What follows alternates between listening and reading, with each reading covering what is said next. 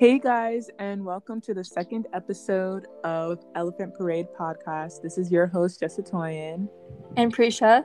Today we are going to be discussing sustainability in the eyes of teens and also ethical culture.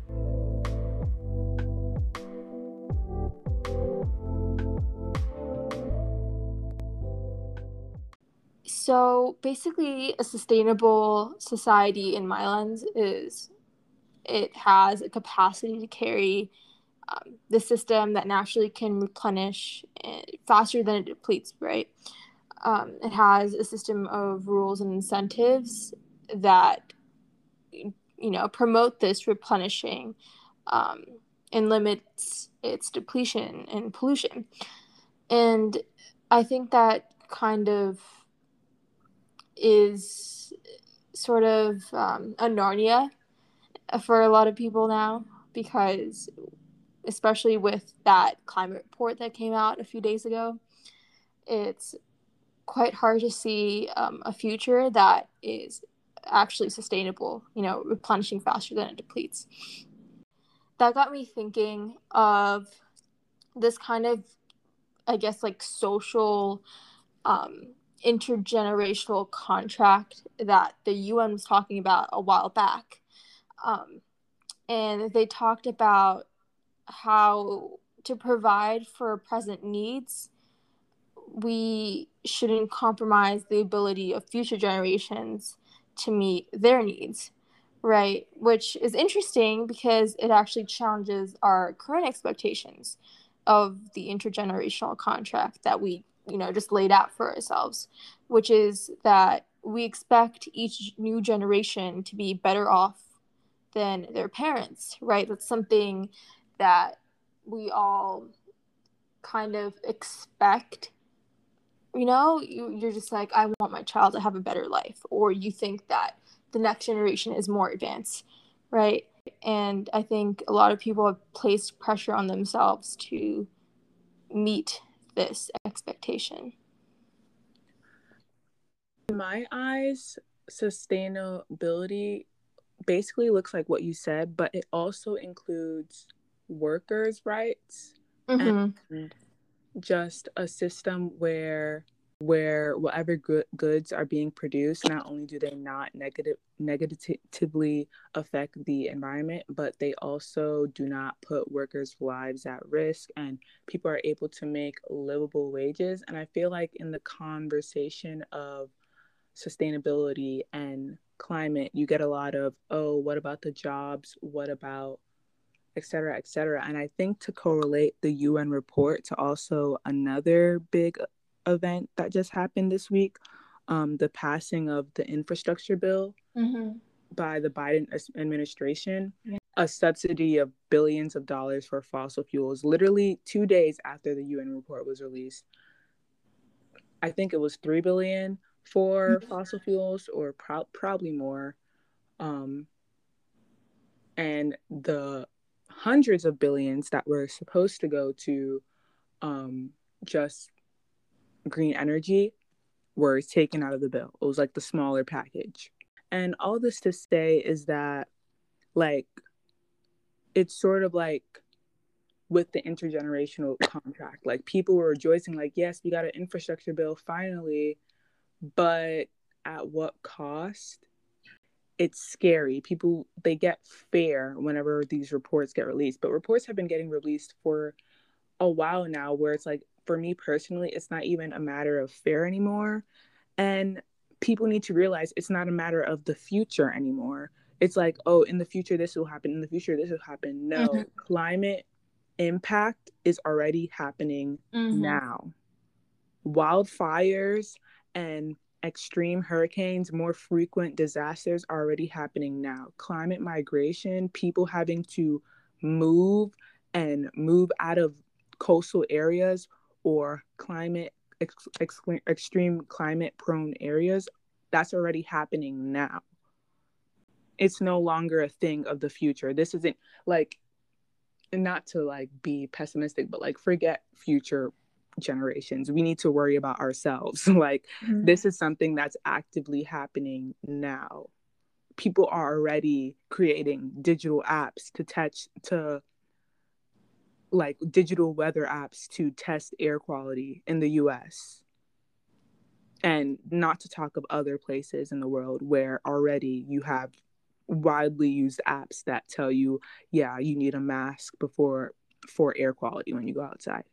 So with that note to start off our episode, I just want to move into like what we as teenagers can do because when you get these conversations about these bills and also these reports it's like we're not really equipped at our age to want to vote um just like make our own change corporate change even though the only power we have right now really is as consumers, which is really what I want to get into in the bulk of this episode. What can we as consumers, since we're not voters or anything, do to be more sustainable?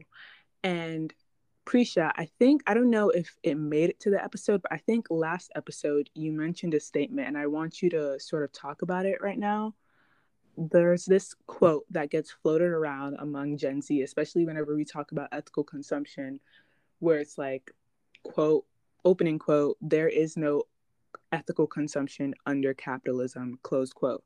So can you talk about that? Yeah, um, so yeah, I don't think it actually made into that episode because we started going off um, about capitalism too much at that point.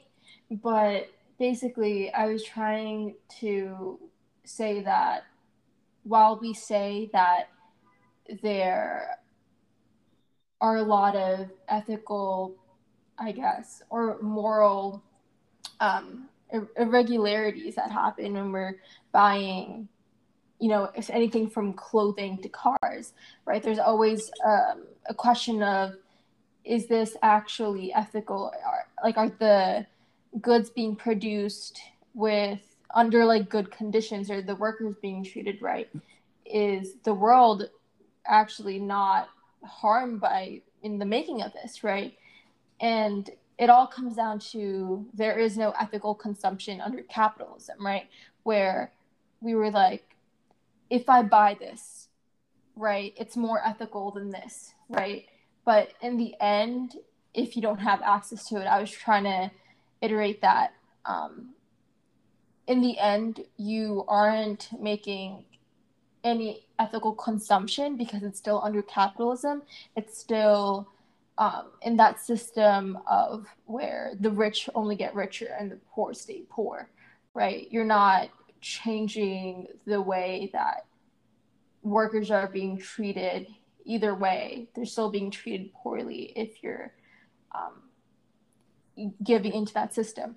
But but I think the main point after that was it's not justified to overconsume when you're talking about ethical consumption because um, I think I think there's different levels of um, how much you can consume and what can be more ethical than the other. Right? It doesn't justify overconsumption when I say there is no ethical consumption over capitalism, right? There is a way to be more ethical than the other way that you could do something, right? But it's still um, not ethical under capitalism. I think that's what we were trying to get at. And to give an example, just like, you know, as young people, it's not like we pay rent or most of us aren't like buying like really, really expensive things. Like, but one thing that I can say that most people our age, I feel like, consume is one, technology, and then two, just like, um, perhaps like clothing and also like accessories and like mm-hmm. I already said, technology and just other random things like that you would probably find on Amazon, which brings me to another thing. A lot of people in our generation claim that they're anti rich, anti billionaire, et cetera, et cetera. But it's like we use Amazon I use Amazon, and most people our age, I feel like, use Amazon Mm, and other fast fashion brands too, where it's like, okay, you have Amazon, which is just a huge corporation, which is doing so many terrible things in the world, but okay, they have small businesses on their platform. And that's Mhm. another thing too. You have this support small businesses, support small businesses, yet people buy from brands like Shein that are literally for stealing small business ideas. And then at the same time, you have okay, don't buy cheap, buy expensive, buy small businesses, buy brand. But then you have this um, epidemic of drop shipping. And I don't know if you know what drop shipping is, but it's basically when you have a small business, or sometimes even big businesses, businesses do this, where they just take an item off of AliExpress or Shein or, you know, one of those fast express goods type websites and they just mark up the price they sell it in bulk. Mhm. and these are small businesses. And a lot of people our age too too who are interested in starting their own they usually do that too. They usually use the method of drop shipping where they buy in bulk on aliexpress and alibaba and then they sell it and it's like is this the lesser of two evils but we don't because it's like we don't live in a manufacturing based society we live consumer based society say china or indonesia a lot of their economy comes from making goods and selling it. So, in terms of labor ethics, it's like 90% of the time, everything that we consume isn't ethically made. But small business owners don't really have the means to have their own factory. So, it's like you have a system that's cropping up where it's like a lot of people are starting their own small business and they're using this unethical method where their goods are being produced at cost cutting methods. With cost cutting methods, there's probably slave labor involved, or the goods probably don't abide by environmental standards, but it's to the means to this like wealth distribution. The more small businesses, the more competition, the more places that we can buy things, maybe then in the wider market, like, and in the wider economy, the wealth will get distributed more evenly but I, I feel like the fueler behind this is that even though a lot of Gen Z says eat the rich, anti billionaire, anti this, a lot of Gen Z, if you ask them, oh, do you want to be a millionaire? Yeah. Do you want to be a billionaire? Yeah. Like I remember last year in school, they asked us that. And I was like, I was like, no, I don't want to be a billionaire. But, you know, most people in general say, yeah, they want to be a billionaire but it's like we conceptualize that oh in order for a billionaire to exist they have to be taking advantage of probably thousands of people in order for something to be worth a billion dollars that market has to be monopolized. Whatever so cost cost effective abide, abide by environmental standards. It doesn't abide by labor standards. Like that's the only way that someone can amount to that amount of wealth. Yet like consciously we still have this drive to be rich like i still have a drive to be able to take care of myself and that has to do with the economy at large really because it's like we don't want to be poor but I don't know. I feel like I just went on a tangent. Prisha, what do you think? yeah, no, I know what you mean. Like, I think first of all, there's um kind of just this romanticization, I guess. I don't want to use that word of the billionaire lifestyle, but obviously, again, like you said, in order for you to be a billionaire, you're literally like leeching off all the hard work that the middle class has put into. Um, and I think it, it's one thing to say, I wouldn't have enough money to be stable, but it's a totally different thing to realize that it's another thing wanting that lifestyle to be a billionaire. um, have enough money to spend on whatever you want. And obviously, it's this mentality that we were put into because we're under capitalism. We we were still brainwashed by it, the quote unquote brainwashing. It, this kind of like translates to how people view like certain items. So, like, there are two items in the market, for example, and you see like an electric car and a normal, whatever you call it, like internal combustion car, whatever you call it, right? And you see that one has like an eco friendly label on it, which is an electrical car. It has it has a battery. Some people would argue that people should buy the electric car um, because you know it's more eco-friendly, right? And in the end, you would be releasing less carbon into the world. And a lot of people were, were like, if everyone in the upper class changed to electrical cars, you would be, you know, like drastically reducing emissions that's very questionable because a lot of that a lot of like the emissions in the world don't come from um, the top one percent's cars, even though they have Half many cars. Huh? Half of it comes from the to- top one percent. No, I'm not saying. I'm saying the cars.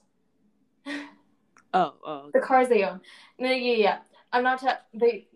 Everything else, yeah, comes from top one percent. I'm saying just their cars won't have an effective you know impact right? People were arguing that that's how it would work right?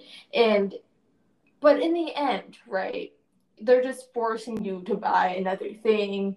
It's not necessarily like um like a replacement of some sort. Like these companies aren't like changing the way their cars work, right? They're just introducing a new car on the market that's more eco-friendly. Right? But let's forget about that and pretend that everyone in the top 1% buys that car. Right? Um essentially the change isn't happening really directly into the carbon emissions. What's happening is companies are noticing more and more people wanting eco-friendly cars and less internal combustion cars. So, um, more companies that appeal to the top 1% would want to become more carbon neutral, right? And in the long haul, that would make very much of a difference because, like you said, half of the carbon emissions come from, right? So even like other things, like especially clothes, like rich people obviously have more money, they have more to spend, so they'll buy more clothes. And this goes into overconsumption, right? They probably like I'm not saying rich people buy Shein because they have money to like actually spend on other things, but in the end, like it doesn't really matter what you're getting it from necessarily because like I'm just saying, for example, like if you buy from some designer store and you bought like 50 things, or if you're like in the middle class and you like bought 50 things on Shein, right? You're still over consuming and you're still putting all that waste at some point into the world. It's just creating textile dumps, right? Um, and in the end, again, like I said before, there is no ethical consumption under capitalism, capitalism especially if it's overconsumption, right? Um, and I think one other thing about the upper class, this is kind of on a different topic, but it's about um, reinvestment and disinvestment. And I think I just thought of that because um, when we were talking about how the upper class could potentially, or like billionaires and millionaires, could actually like have an impact um, on sustainability and climate change a lot of these people have like shares in multiple industries that are harming not not just the planet but just people in general. So um there is a trend of people the investors selling their shares industries um no and it's like known as disinvestment and um it I think by doing that, obviously, like major corporations are going to money if more and more people do it, right? But it's only if more and more people do it. Um, and just putting the money where it could actually potentially make a difference on other people. Um, we're talking just about climate here, right? We're not talking about the people, and the people are what's more, what the most important thing here because that's why we care about climate at all. It's about the people and the people who are suffering right now and who will suffer from it in the future.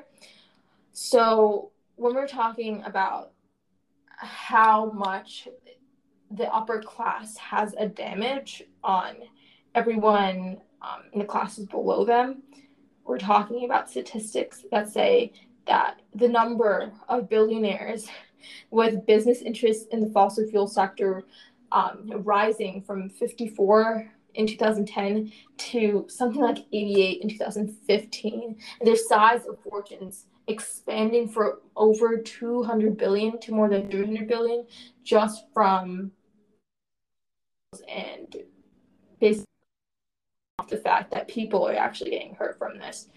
It, it kind of throws you into the reality of how much they can throw their money around to change climate and hurt people. Yeah, I agree with most of what you said, but I will differ on one thing. With the upper class, I feel like a lot of people mix up the upper class with celebrity culture. And I feel like that's another thing that a lot of people are supposedly against, but in reality they admire it because like we admire the life of celebrities, but then at the same time it's like we despise and are disgusted by, you know, the amount of waste that they produce. But at large, you know, there's a saying buy it nice or buy it twice. I feel mm-hmm. like when it comes to most of the textile waste, you know, carbon emissions i'm not saying that the upper class aren't responsible for like majority of carbon emissions because they are that is a fact but when it comes to textile waste specifically i do believe that the middle class and the lower class well actually no just the middle class mm-hmm. really carries most of the weight in textile waste because you know when you have these really expensive pieces they're not the ones ending up in the middle of the ocean, if that makes sense. You know, like what's coming what's ending up in the middle of the ocean are the hundreds of thousands of cheaply made pieces that, you know, factories overproduce because it's based on trends and then once the trend goes away, they get rid of it. And I feel like with the greenwashing, that's what you have with up with um larger brands but because everything is a monopoly it's so funny because you would have a monopoly that ha- that owns multiple companies and then one of the clothing companies is like oh yeah we're ethical but it's like all other six companies in that monopoly are not. Like there's this one company for example um what is it called? It's the company that owns um Fenty Beauty. Mm-hmm. And I forgot what they're called. I think they're called LVMH or something like that. Yeah, that is what they are. What what they are. And it's this huge like conglomerate.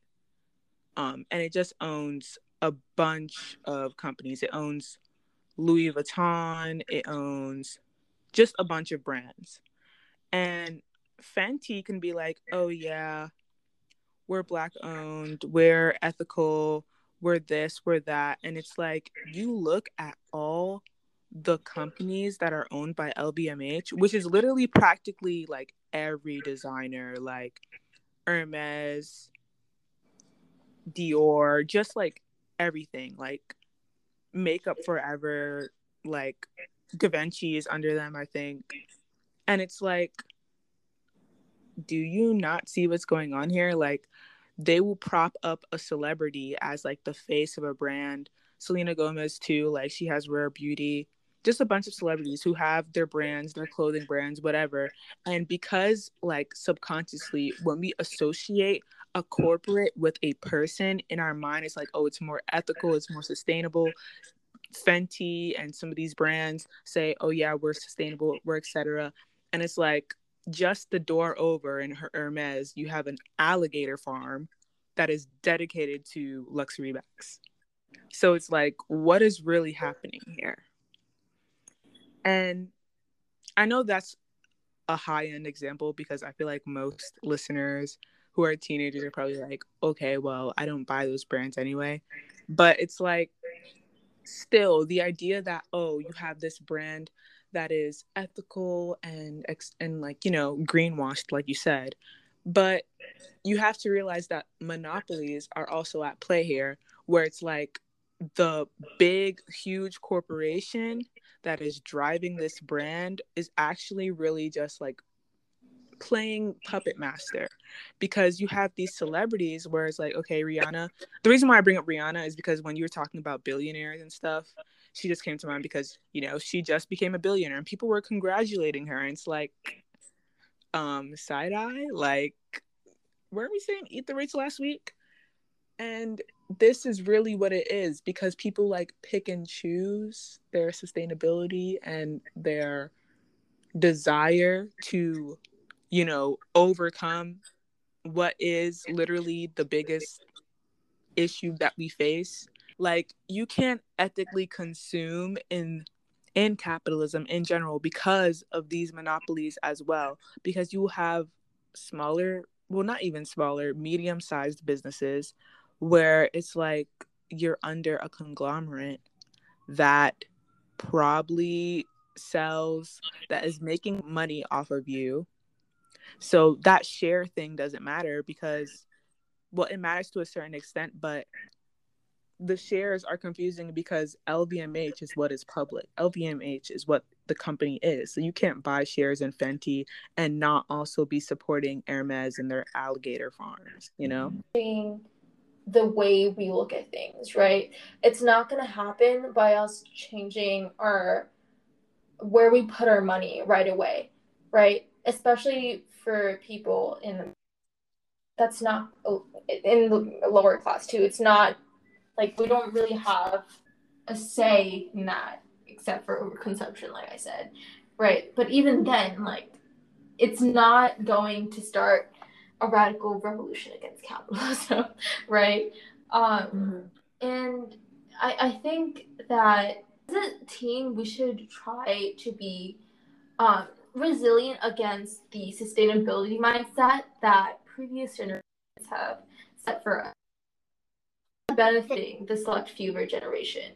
But we also shouldn't have like a nervous breakdown over the future generations because I feel like a lot of people, like we've been talking about, they they get so like they just kind of divulge themselves into like what they can do, right? But in the end, they're just getting into the system of capitalism and they're just like spending their money on things that you know just make the situation worse um and I, I think that the most important thing that we should do is we should try to ha- um, try to benefit the most people we can in the present and the future, um, especially in the present. The real change happens within our community and within individuals. So I think, again, it's all about mindset. And as I was saying before about um, looking and looking for influencers, kind of promote um, a more sustainable lifestyle for you, right? Um, Maggie Jiang, um, her at is um, Y E M A G S, a G Z. Oh my God, I'm gonna do that again. Y E M A G Z. Um, she actually promotes um, slow fashion, um, which again, it's basically not necessarily only small businesses, but also um, outfit repeating, right? Which goes against the competitiveness um, and the kind of culture. Yeah celebrity culture i guess of wanting to be bigger better bolder um, and just enjoying you know how you are living your life right now which is pretty cool. The whole idea of staying up to date like we need to realize that staying up to date isn't really a flex when the current date is in complete shambles and crises.